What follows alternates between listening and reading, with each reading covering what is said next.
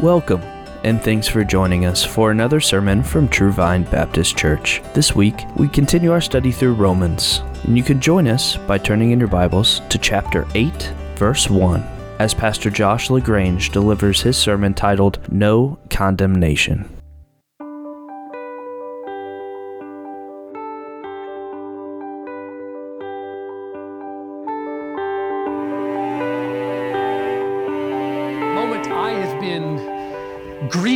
Waiting for. We begin Romans chapter 8 this morning.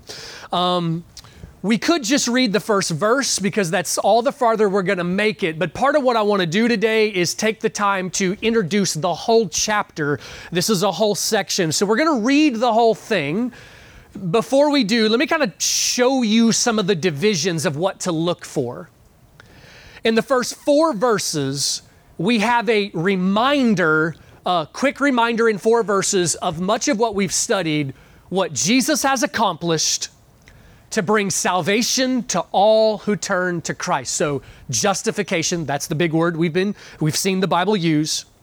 And then in verses 4 through 27, we see a section, this is the last instruction on sanctification, the other big word uh, of the process where a Christian is day by day being transformed. So, first comes the instant of being made right with God upon the moment of turning to Christ, that's justification. Then sanctification, this work throughout life of growing in Christ. And so the last that we're going to learn about that is in verses 4 to 27. And then in 28 to 30, we've got this kind of overview, this glorious statement of overview of all that we've looked at justification, sanctification, and then what we will be learning about glorification when we come into God's presence.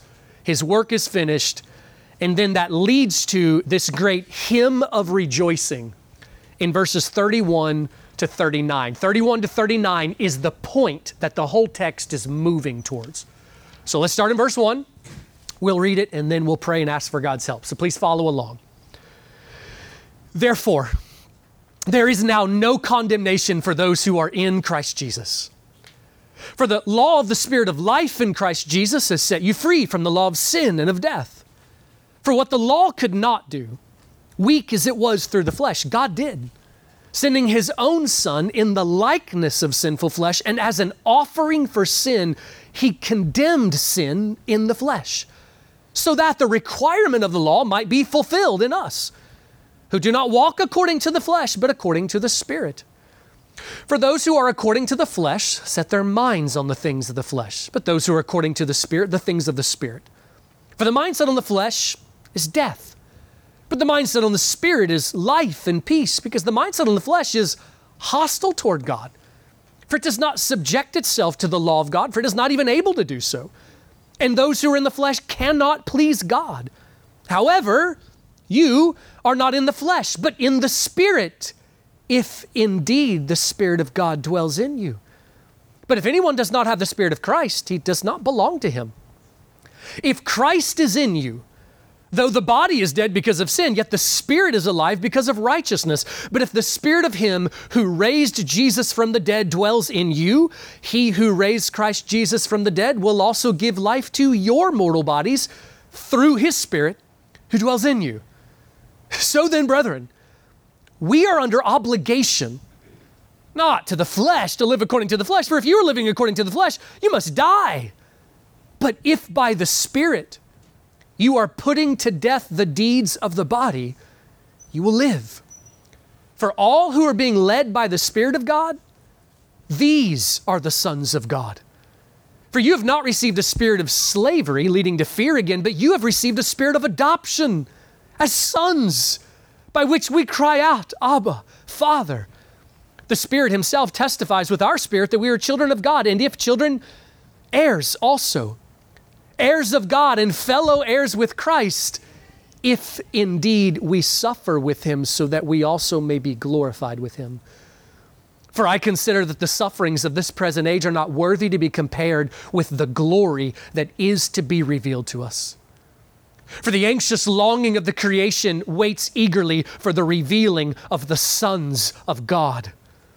For the creation was subjected to futility, not willingly, but because of him who subjected it, in hope that the creation itself also will be set free from its slavery to corruption into the freedom of the glory of the children of God.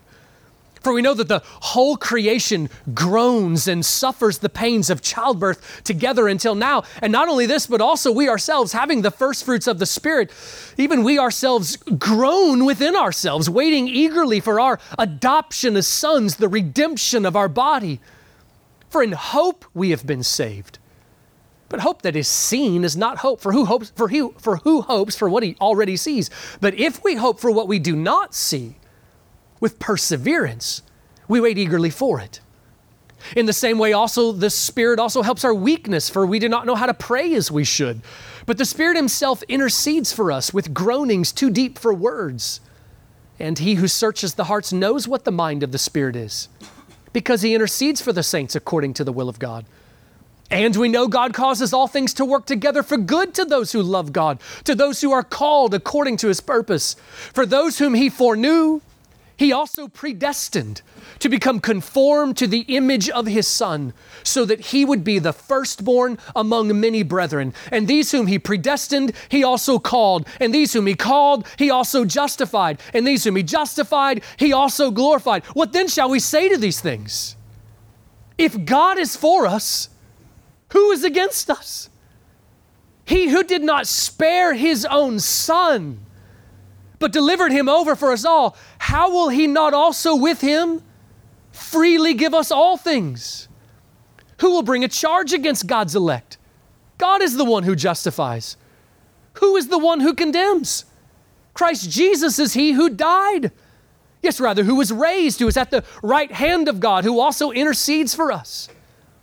Who will separate us from the love of Christ? Will tribulation? Or distress or persecution or famine or nakedness or peril or sword? Just as it is written, For your sake we are being put to death all day long. We were considered as sheep to be slaughtered.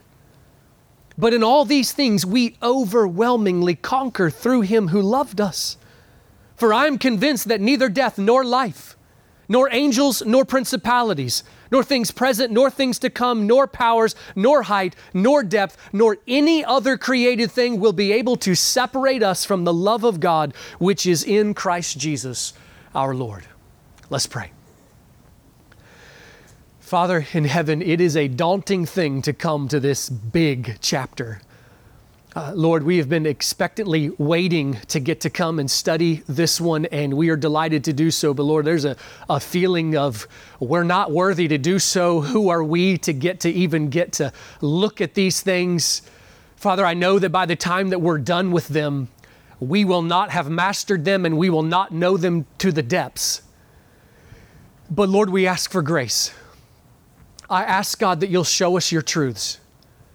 Father, I, I pray that today and then week after week as we keep studying uh, these this passage and these truths god that you'll open our eyes and lead us to comprehend. Protect us from error. Protect us oh god from um, negligence. Lord give us grace that we will honestly and humbly come to your word. And father we pray you show us your truths and we pray your truths will transform us Father, give me help um, to preach and show the truths that are here and to do it with clarity. Set a guard over my mouth so I don't say anything wrong or foolish or that would be harmful in any way, oh God. Just truth and truth only.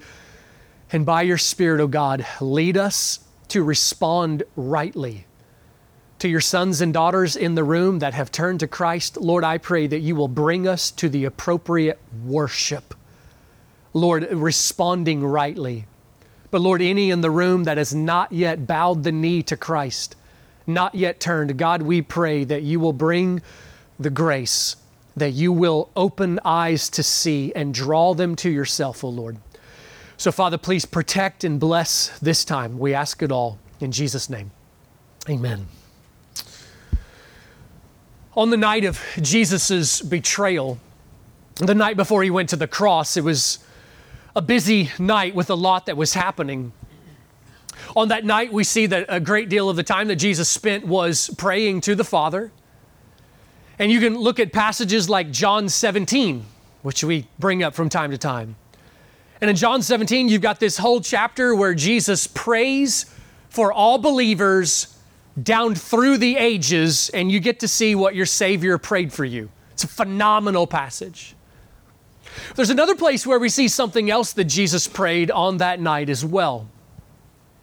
Jesus prayed to the Father, My Father, if it is possible, let this cup pass from me. Nevertheless, not what I will, but your will be done. I believe Jesus prayed that mostly for our benefit. There's no other way we would understand the, the turmoil that was going on within him as he knew the torture that was about to happen there.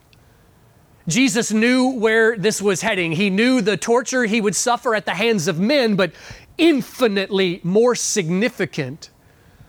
There was more happening in the heavenly realm than any eyes could see. Jesus would bear the wrath of the Father on behalf of all of those who would turn to Christ in faith. This is what Jesus joyfully agreed to before the world was made. And so when he prayed that prayer, Father, if it's possible, let this cup pass from me. What did he mean by the cup?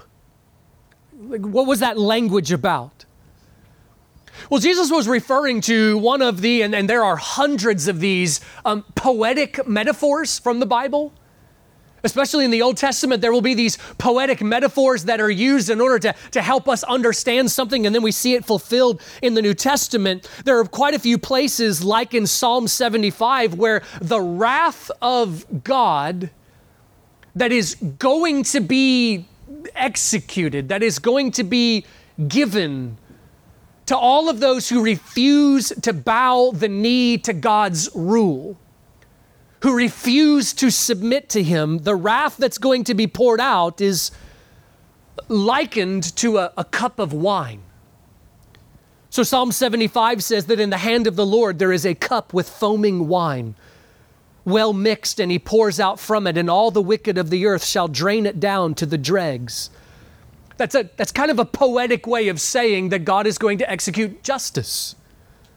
He's going to deal with lawbreakers. And every single one of us, we are all lawbreakers, and this would be the cup that we would drink from were it not for God making a way for us to avert that, to be spared from that. There's not a literal cup that's a figurative way of speaking that he's going to act in his wrath. By the way, this comes up in the book of Revelation as well when God gives us this picture of the, the final judgment that's going to come at the end. He, he speaks of Babylon, which metaphorically represents the, the city of man, the, those who are obstinate and refuse to submit to the Lord. He says that he makes her drain the cup of the wine of the fury of his wrath. So when Jesus spoke of the cup, this is what he was talking about. It's the cup that holds the condemnation from God. On the cross, infinitely more was happening than what man could see. The Bible employs a lot of metaphors to, to try to help us understand what was happening, and this is another. Jesus took the cup from the Father the cup that was well mixed with the wine of the fury of his wrath, and for you who are in Christ, a cup that had your name written on it. And he took it on your behalf and drank it himself, drained it to its dregs, turned it over, and said, It is finished. Now, I say this as well and understand that I don't say this with, with gladness. It doesn't give me pleasure to say this part. Just as a doctor also has to deliver bad news because we have to deal with it, I, I say to you that if you have not turned to Christ, if you have been resisting either to fully submit or you hear about this whole saved thing and you, you kind of chuckle and mock it and think that, you know, we're kind of crazy because we're taking this religion thing overboard and we don't really need that kind of thing. If you have refused to come to Christ in the way that He says, you have to understand that there is a cup with your name written on it. It is a cup from the hand of God, well mixed with the wrath, the condemnation that is going to come to you. It is going to be drained one way or the other. It will either be that by turning to Christ, Jesus' draining of the cup is counted as yours, or you will drink it yourself, but one way or the other.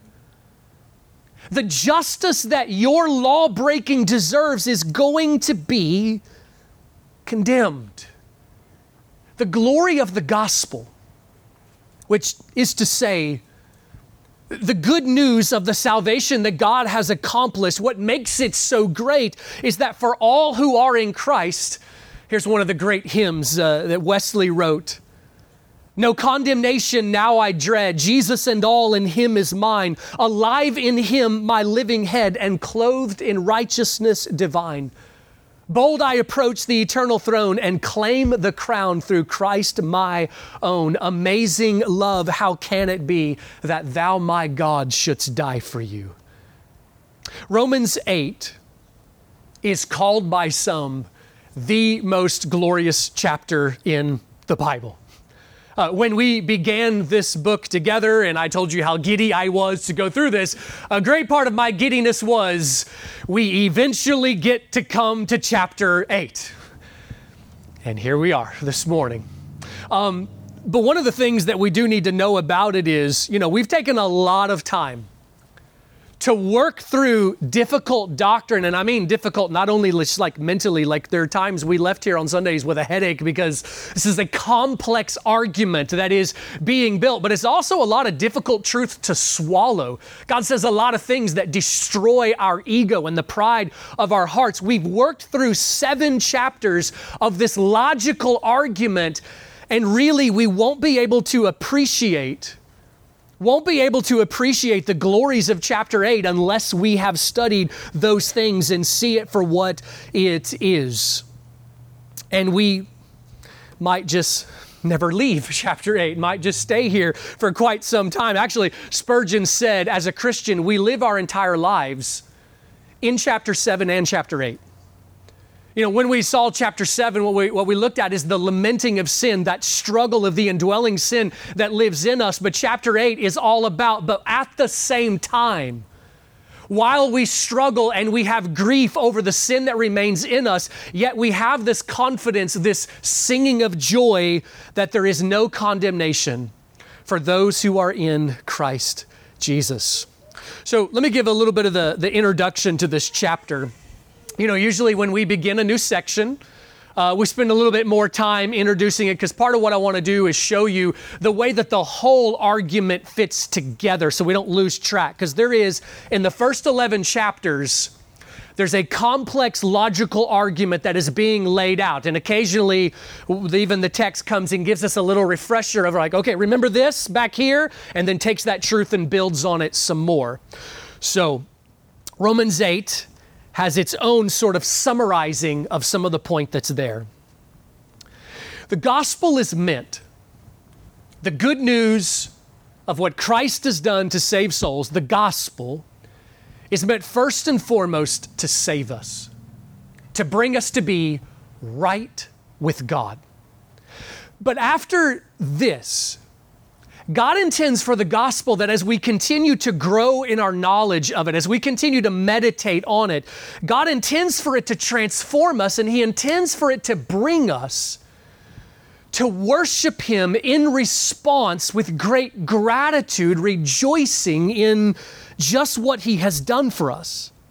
Well, chapter 8 is primarily aimed at bringing us to worship and specifically to worship in joy. So, so understand this.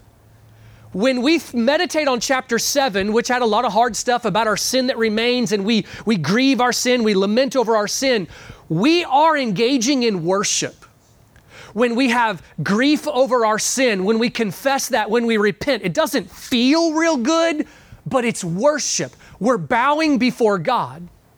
But there is also a worship that comes in when we are, it's just your heart sings when your heart sings in joy and there is this overflowing, exulting in what God has done, chapter 8 is aimed at bringing us to worship in that joy. by rejoicing in the benefits that we have in Christ. But we won't understand that until we first understand 1, 2, 3, 4, 5, 6, and 7. But here's what's happening in chapter 8. Uh, not going to lie, chapter 8 is a little bit tough to outline. And the reason is not so much because any of the verses are all that difficult to understand. Um, really, all the verses are not that difficult. I mean, don't misunderstand. There's depth. like there are entire books written on specific verses in chapter 8. We're never going to master chapter 8.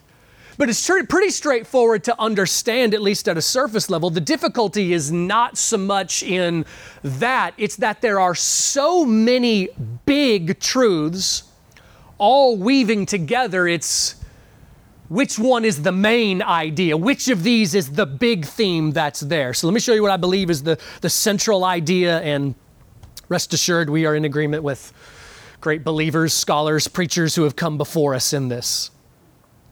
Believe the central idea, the main thing that God is leading us to see in chapter 8, is to glory in our salvation and respond rightly to glory in what God has done with exceeding joy and respond to it rightly.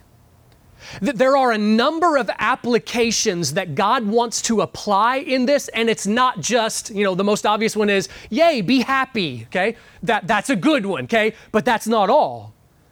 Because there at the end, part of the way God, God applies this is when your head is about to be cut off for persecution, you're okay.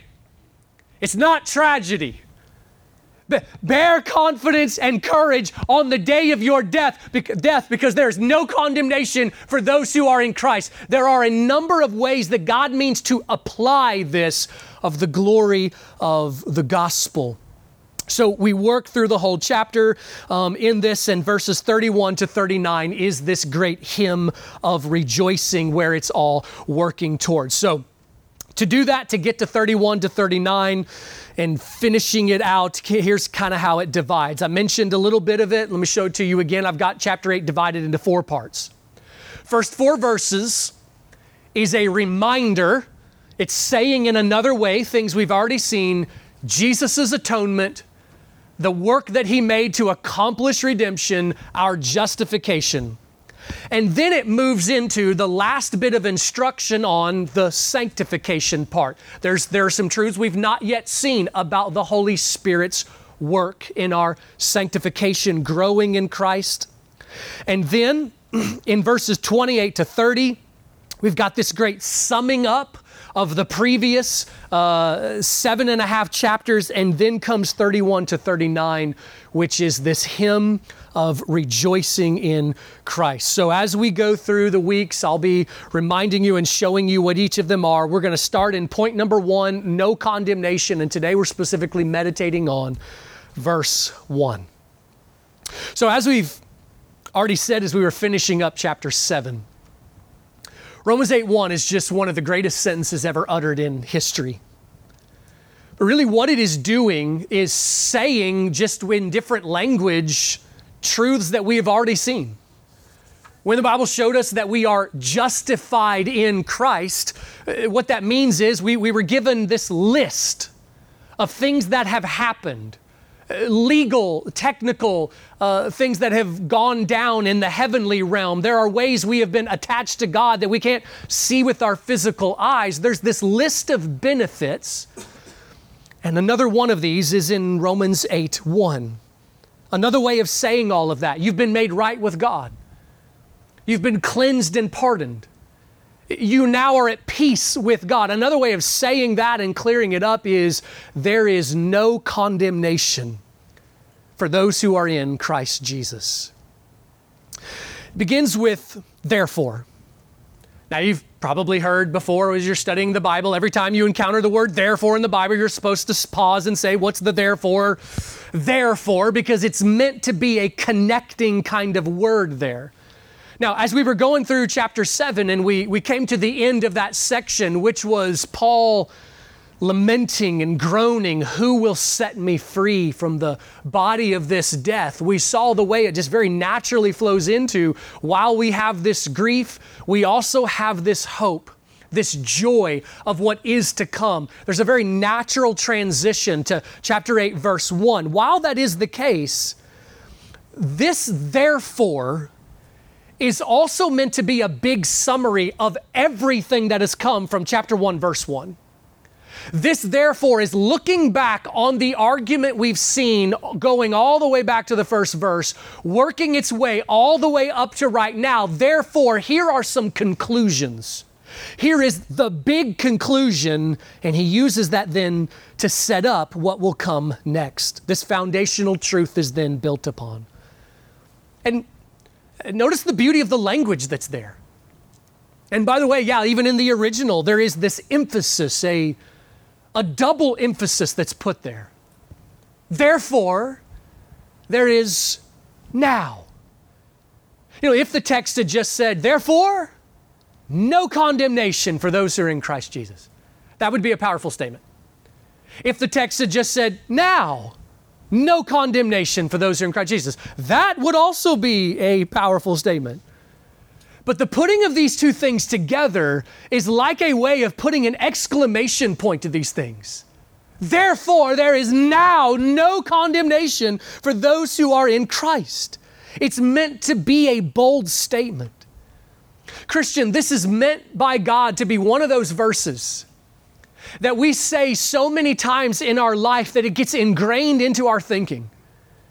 If the way that you die is that you are on your deathbed and your mental faculties have largely deteriorated and you are in, pre- you are in pain and you know you are coming to the moment that you will pass out of this life and your brain's not working as it once did, there is still a line that you can repeat until your last breath. Therefore, there is now no condemnation for those who are in Christ Jesus. This is the verse that has encouraged martyrs as they marched to be burned at the stake. Why could they smile?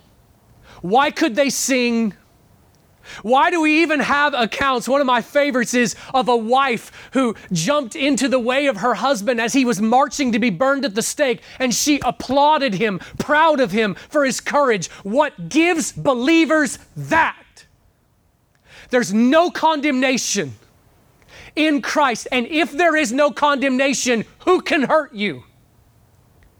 Who can touch you? There is no sickness. There is no earthly tragedy. There is no COVID that can affect you eternally. What can touch you? If you are confident that there is no condemnation for those who are in Christ, it is meant to make us sing. Sing in gratitude, but not just jolly skipping around.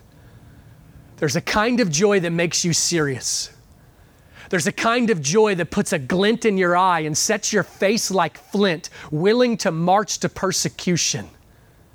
There is no condemnation for those who are in Christ Jesus. The verse continues, therefore, there is now it's almost like the text is saying, at long last, after all that the world has endured, after all of the years of sacrifices, after all of the waiting to see what God was doing and how He would bring about this redemption, at last, at long last, His salvation is revealed. The plot line of the Bible is fulfilled in Christ, going all the way back to Adam and Eve in the garden as God was speaking the words of the curse. Even in the midst of that curse, God spoke the hope of promise, what we call the, the, first, the first glimpse of the gospel in all of the Bible in chapter 3. That there would come the seed of a woman who would somehow fix what's been broken here. The, the plot line of the Bible is God unfolding in a progressive revelation how it was that He was going to bring about this redemption. At long last, it's revealed in Christ. Ephesians 1 talks about the great summing up of all things in Christ, things in heavens and things on earth. The New Testament speaks of the mysteries kept secret for ages, now revealed in Christ. God has orchestrated all of history, and the point of all of this world is summed up in His Son. At long last, it's now revealed. There is now no condemnation. Now, don't misunderstand. The believers in the Old Testament, they were brought into heaven by being forgiven of their sins, made right with God. Abraham, for instance, Abraham was saved by Jesus, but he didn't know he was saved by Jesus. Abraham was saved by Jesus before Jesus had even come to the earth. He was saved based on the future work of Christ at that time. Christ has come to drink the cup for all, past, present, and future in this history as we understand it, of all who come to Him. But now it's been revealed. It's been revealed that now there is no condemnation. You know, this is one of the most important words we got to talk about in this passage. This word condemnation, you've probably already picked up and probably already knew before you came in the room this morning. It's a word that speaks to ultimate penalty, the ultimate sentencing. The Latin word that is used here is damnatio. It's where we get our word damnation. And, and, I know that, you know, you know, today, now that there's been a progress of history, you may think of that as a cuss word, but let me tell you how it came about. The word cuss comes from curse word. And a curse word originally was a cruel statement that somebody would make to another in a hateful kind of way. So if you think about it, what's the worst possible thing you could say to somebody? I mean, really, what is the worst, most hateful possible thing you could say to somebody? This is going to sound like a profane statement, but I'm telling you this is, this is where it came from. The worst thing you could say to somebody is, damn you. Because it is communicating, I want you to spend eternity in hell. It's the worst possible curse you could give. That's the power of the word here. Condemnation is the ultimate penalty, it is damnation. So there are a couple other words that maybe this will kind of help us think about it. The Bible shows us that God will send judgments to the world. And these judgments will be uh, temporary acts where his anger over evil results in him sending a punishment, executing justice, humbling people, bringing retribution. But these earthly judgments, they are not a final kind of eternal penalty. There's not a finality to it. To the Christian, the Bible tells us that if you are in Christ, we are to expect discipline that we're told that whenever God disciplines us, He's doing it not out of hatred, not out of cruelty. He's doing it as a father spanks his child out of love because this is for our good. This is what forms our character. God's discipline for us is to keep us from falling away from Him. So the word condemnation is, is different from those two acts of God the, the temporal judgments or the, the discipline. Condemnation is one of the words that the Bible uses to speak of a final and ultimate sentence of eternal penalty. And of course, I don't have to tell you that the majority of the world, the masses, don't even want to believe that this even exists. The masses of the world just want to ignore these things take the Bible and take Jesus and twist and mold him into their own image.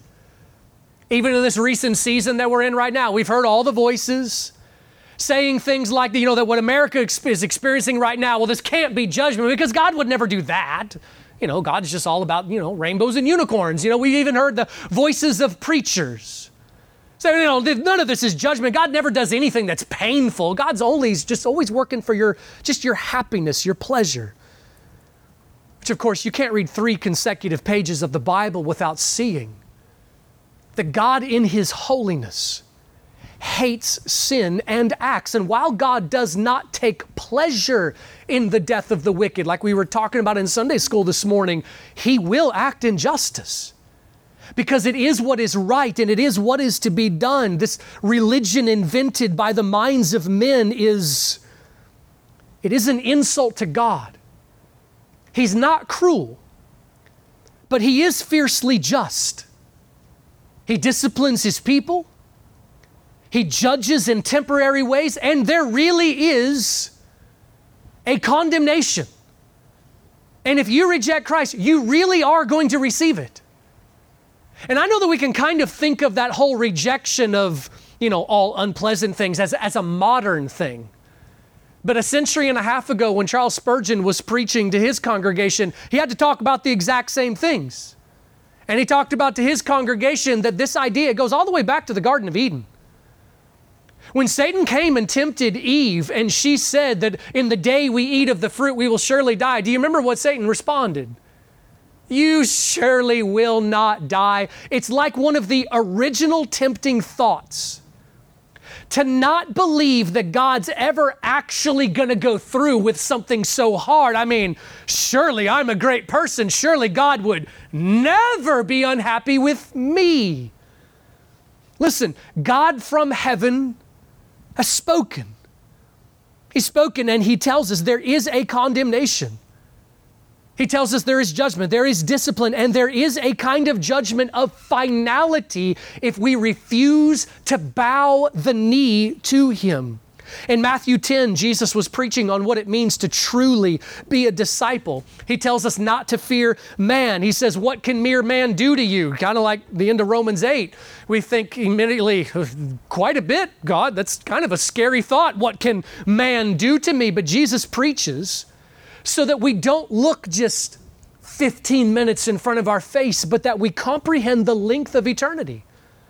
And in that passage, one of the things Jesus said was, Do not fear those who kill the body, but are unable to kill the soul. But rather fear him who is able to destroy both soul and body in hell. Look, you gotta know. You gotta know that this is what sinful humans deserve. The message of the Bible is that fallen mankind, the rebellious state that we are born into, results in a kind of life where we disregard Him. We live as we please, and it is going to result in condemnation if we miss what God has provided.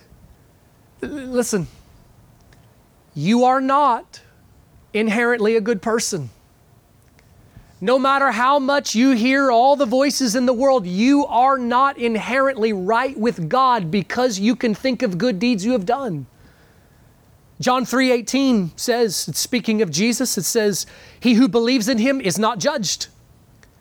He who does not believe has been judged already because he has not believed in the name of the only begotten Son of God." Why does the Bible say that if you do not believe, you are judged already? It's because the state that we live in, our natural state, is a way of life, a way of thinking, an attitude that disregards the rule of God. And look, I, I get it. You know, we're thankful that every single week we've got uh, folks who are new to studying the Bible. If you are new to studying the Bible, this is one of the first places that you'll have a hangup because the prideful heart doesn't want to believe it. This is contrary to all the voices of all of the masses that are there. I remember being a kid and hearing this for the first time and being like, that's not what I've heard every week.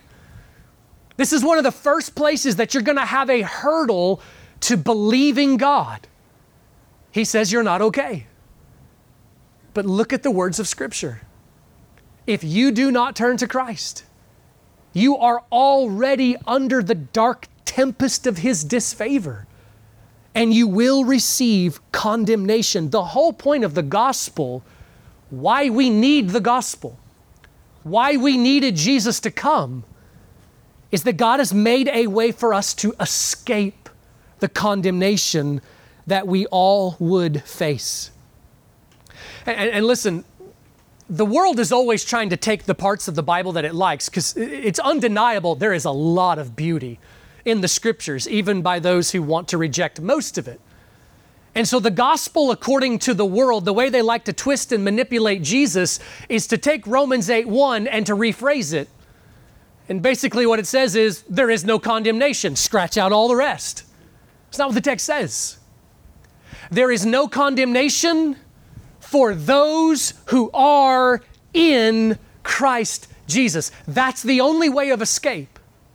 The escape of condemnation comes by being in Christ. And the way that we escape that condemnation is if you look to verse 3, what's said there, God did condemn sin. He did condemn it. God didn't just decide not to condemn sin. If He did that, it would have been unrighteous, like a wicked judge who refused to carry out justice. God did condemn sin, but how did He do it? Jesus took the condemnation onto Himself on behalf of all who come to Him. An illustration we've used in the past. The arrow of God's wrath was fixed to His bow he drew back and fired that arrow. It was heading towards your heart. The arrow of condemnation was heading to you. Jesus has stepped in front of you and taken it into himself. But one way or other, the other, the arrow is being fired. Justice will be accomplished. It will either sink into you or into Christ, counted as yours. For those who turn to Christ, we escape condemnation and instead receive the opposite. What is the opposite of condemnation? That's what justification is. Justification is to be declared not guilty. Condemnation is to be sentenced as guilty. Condemnation will receive justice. No condemnation means we escape the justice that we deserve. Condemnation means there is an eternal sentence of misery. No condemnation means there is an eternal gift of bliss brought into the joy of our Master. And this is for those who are in Christ Jesus. We've talked already in the book of Romans about this union with Christ. That by turning to Christ in faith, we, you know, we don't just become like acquaintances or light friends. There is actually a union where we are joined with Him, as marriage is a union. And actually, we're told in the Bible that marriage was given by God to be an illustration of something more important than marriage. Yes, your union with Christ, eternal, is a covenant relationship that we will be in Him, in relationship, in this covenant for all of eternity, in this worshiping relationship. God with His sons and daughters, the people bought by the blood of Christ. Christian, we need to know deeply the fact that we deserve condemnation we're not going to see the beauty of the gospel until we comprehend this deeply. Does your soul ache at the thought? The Christian will have trials, but no condemnation. The Christian will have pain, but no condemnation. The promise of God is, is not that we will escape earthly difficulties. No, we're promised earthly difficulties. In fact, the end of this chapter talks about believers being slaughtered as sheep on the earth. You will not escape earthly difficulty, but there is no condemnation. Christian, let's take this verse and ingrain it into our thinking. You know, memorizing passages of the Bible is a it's a life transforming work. If you've not done it in the past, there's these list of individual verses we need to commit to memory. You know, things like John 3:16, Romans 3:23. Make this one of them. Make this one of them that we repeat over and over throughout our lives until it, it stirs our hearts to sing. When you are in the slough of despond, wrestling with the darkness, remind yourselves of this verse. There's no condemnation, and God is for you. And let's ingrain it to the point that when we lie on our deathbed, and we can't think of anything else. There's at least one verse coming to our minds over and over again. There is no condemnation for me who is in Christ. God means this. to minister to us, to strengthen us in a number of ways confidence, joy, worship, and courage. And to you who are not yet in Him, I, I want to make the appeal to you. Would, would you please? Your soul is worth it. I, I ask you to give, even if it's only 10 minutes, to contemplating eternity, contemplating the length of eternity and what it would mean if you were condemned for eternity. Contemplate it, but see the answer that God in mercy has provided all of these hard things that we've said today l- listen we don't say these kinds of things because we're you know grumpy and we like to talk about mean fire and brimstone. Like that's that's not the issue. But the reality is just like a doctor would walk in the room and say you know it doesn't make me happiness to tell you this but you got cancer. God speaks from heaven and says it doesn't give make me happiness to say this but you're dead in your sins. But i made a way of forgiveness. Come the invitation of Christ is to come, come and drink. Come and drink the cup not of wrath, but of His grace. Come enter the gates of the kingdom. Come walk into the grace that God offers to you. Come and receive my rest. Come and enter the joy of your master. Look to Christ. Cry out to Christ for mercy. Even where you sit right now, you could be converted in the next instant. Listen, listen, the way you are justified is not leave here and go out and try to try to pick yourself up by your bootstraps and go be good. That's not it. The first moment is call out to him now in your heart, God save me. And in an instant, you can be made new, justified. Then the work begins. See, God doesn't say, make yourself right and then I'll accept you. God says, Come right now. I'll give you mercy, accept you now, and then we'll go to work. Then we'll bring transformation. But first comes, there is no condemnation for those who are in Christ Jesus. Look to Him in faith. And if you want to ask some questions about that, the invitation I give, like this is always out there. You want to ask questions, talk with somebody, look at more at Scripture, come find me after the service. Let's pray. Our glorious God, we thank you for what you have done in Christ. We worship you today, and we will worship you every Lord's day of our lives, every day of our lives, and God, through all of eternity. Father, we want to somehow, somehow live in a way that expresses the gratitude that we have. So, Father, help us to do that. We're going to leave here right now. Give us grace that we will now live in obedience serve and be useful. And Father, that you'll use us. And I pray for any in the room that's not yet trusted in Christ. Please do not leave them alone. Draw them to yourself. Please bless us, God. And we ask all this in Christ's name. Amen. You are dismissed. Thanks for listening, and we hope you enjoyed this week's message.